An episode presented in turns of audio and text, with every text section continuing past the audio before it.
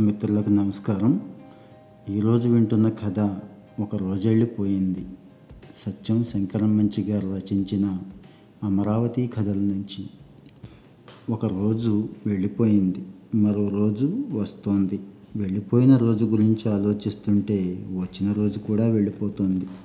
ఇలా వచ్చి వెళ్ళిపోయే రోజుల్లో ఒక రోజున పిచ్చయ్య గారు వెళ్ళిపోయారు. చాలామంది వెళ్ళిపోయే ఈ లోకంలో. పిచ్చయ్య గారు వెళ్ళిపోవడం ఓ విశేషం కాదు. పైగా ఆయన కవి గాయకుడు ఇలాంటివేం కాదు. పోనీ జీవితంలో ఏదన్నా సాధించాడనుకుందామా? అది లేదు. కానీ పరుగెత్తే ప్రవాహం అడుగు తెలియకుండా ఈదికెళ్ళే చేపపిల్లల తొణకని సరస్సులో కదలని అలల ఆయన కాలానికి తెలియకుండా కాలంలో కలిసిపోయి జీవితం అంతా గడిపాడు. శబ్దాల సంగతి అటుంచితే నిశ్శబ్దంలో పరమ నిశ్శబ్దంగా కలిసిపోయి ఆయన జీవించిన తీరు తెలుసుకోవాలంటే ఆయన దినచర్య ఒక్కరోజు గమనిస్తే చాలు. ఉదయం ఆయన వీధి అరుగు మీదకి రాగానే పిచ్చయ్య గారి భార్య సీతమ్మ గారు కుంభకోణం చెంబుతో నీళ్ళు కచ్చిక తాటాకు పెట్టేది. మొహం కడిగి అట్నుంచి అట్టే కృష్ణకు బయలుదేరటం. చలైనా వర్షమైనా అంగోస్త్రం నడుంకి బిగించి కృష్ణానదిలో దూకవలసిందే. గుండెల్లోతు నీళ్ళలో నించొని సంధ్యావందనం ముగించి చెంబుతో కృష్ణోదకం తీసుకుని గుడికి బయలుదేరతాడు. దోవలో వీధరుగుల మీద చిన్నపిల్లలు కూర్చొని కబుర్లు చెప్పుకుంటుంటే చల్లటి కృష్ణ నీళ్ళు వాళ్ళ మీద చిలకరించేవాడు వాళ్ళు చలి చలి అని ముడుచుకుపోతుంటే నవ్వుకుంటూ ముందుకు సాగిపోయేవాడు. గుడి రెండో ప్రాకారంలోని గన్నేరు చెట్టు దగ్గరకు వచ్చి పూలు కోసుకుంటూ ఇక్కడ నిన్న రెండు మొగ్గలు ఉండాలే అనుకునేవాడు. ఆయనకి కొమ్మలు రెమ్మలు పువ్వులు మొగ్గలు అన్నీ లెక్కే.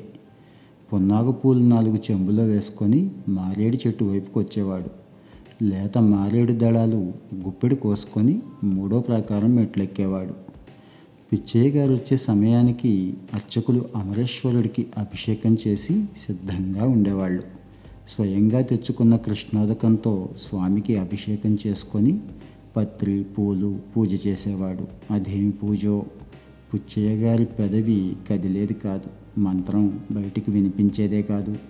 ఆ మౌన స్వామికే తెలియాలి. ఆ మౌన పూజ గురించి కిందికి దిగి వచ్చి గంట మోగించి సెలవు తీసుకొని నంది చుట్టూ తిరిగి బాలచాముండేశ్వరిని దర్శించుకొని సాగిల పడేవాడు. ఆ తల్లి పాదాలనంటి ఉన్న కుంకుమని నుదుట పెట్టుకొని మండపంలోకి వచ్చి కూర్చునేవాడు. అప్పటికే అక్కడికి చేరుకున్న అభిషేక బ్రహ్మలు రకరకాల చర్చలు చేస్తూ ఉండేవాళ్ళు. పెరుగుతున్న ధరల గురించి ఆవకాయ ఊరగాయ గురించి పాకిస్తాన్ గురించి ఎవళ్ళో లేచిపోవడం గురించి ఈ మాటలు సాగుతుంటుంటే అన్నీ వింటూ కూర్చునేవాడు. మధ్యలో ఏలింగయ్య గారు పిచ్చయ్య గారు అవునంటారా కాదంటారా అంటే పిచ్చయ్య గారు చిరునవ్వు నవ్వేవాడు. అంతేకాని పెదవి విప్పేవాడు కాదు. మధ్య మధ్యన గాలిగోపురం మీద వాలుతున్న పావురాళ్ళని లెక్క పెడుతూ ఉండేవాడు. అంత మౌనంగా లోకాన్ని తిలకిస్తున్న పిచ్చయ్య గారు ఇంటికొస్తూనే గుమ్మంలోంచి పచ్చడేమిటో అని భార్య మీద పెద్దగా అరిచేవాడు. దొడ్లోంచి సీతమ్మ గారు దోసకాయ పచ్చడి లేదా చింత చిగురు పచ్చడో? అంటే కారం జాగ్రత్త అనేవాడు.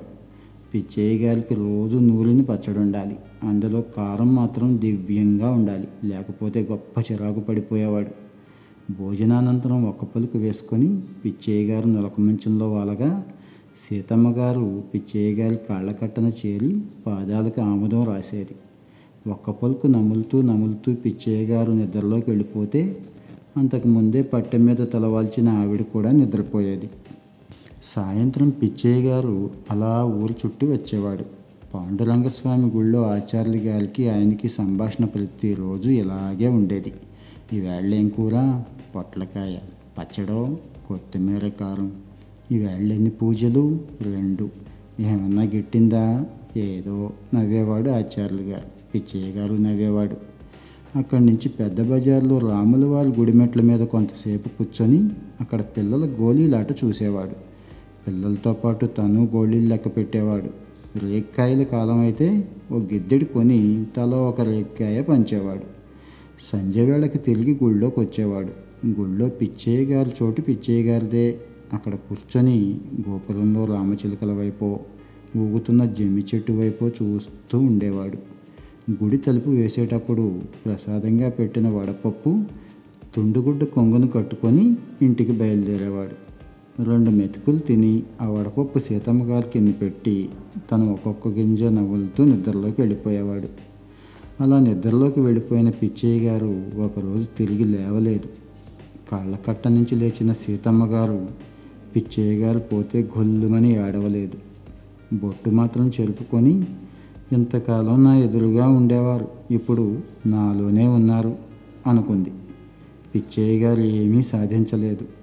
తగాదాలు తీర్చలేదు. సమస్యలు చర్చించలేదు. కానీ కాలానికి తెలియకుండా కాలంలో కలిసిపోయి బ్రతికాడు. అది చాలదా? చాలట్లేదు. చాలామందికి ఈ రోజున.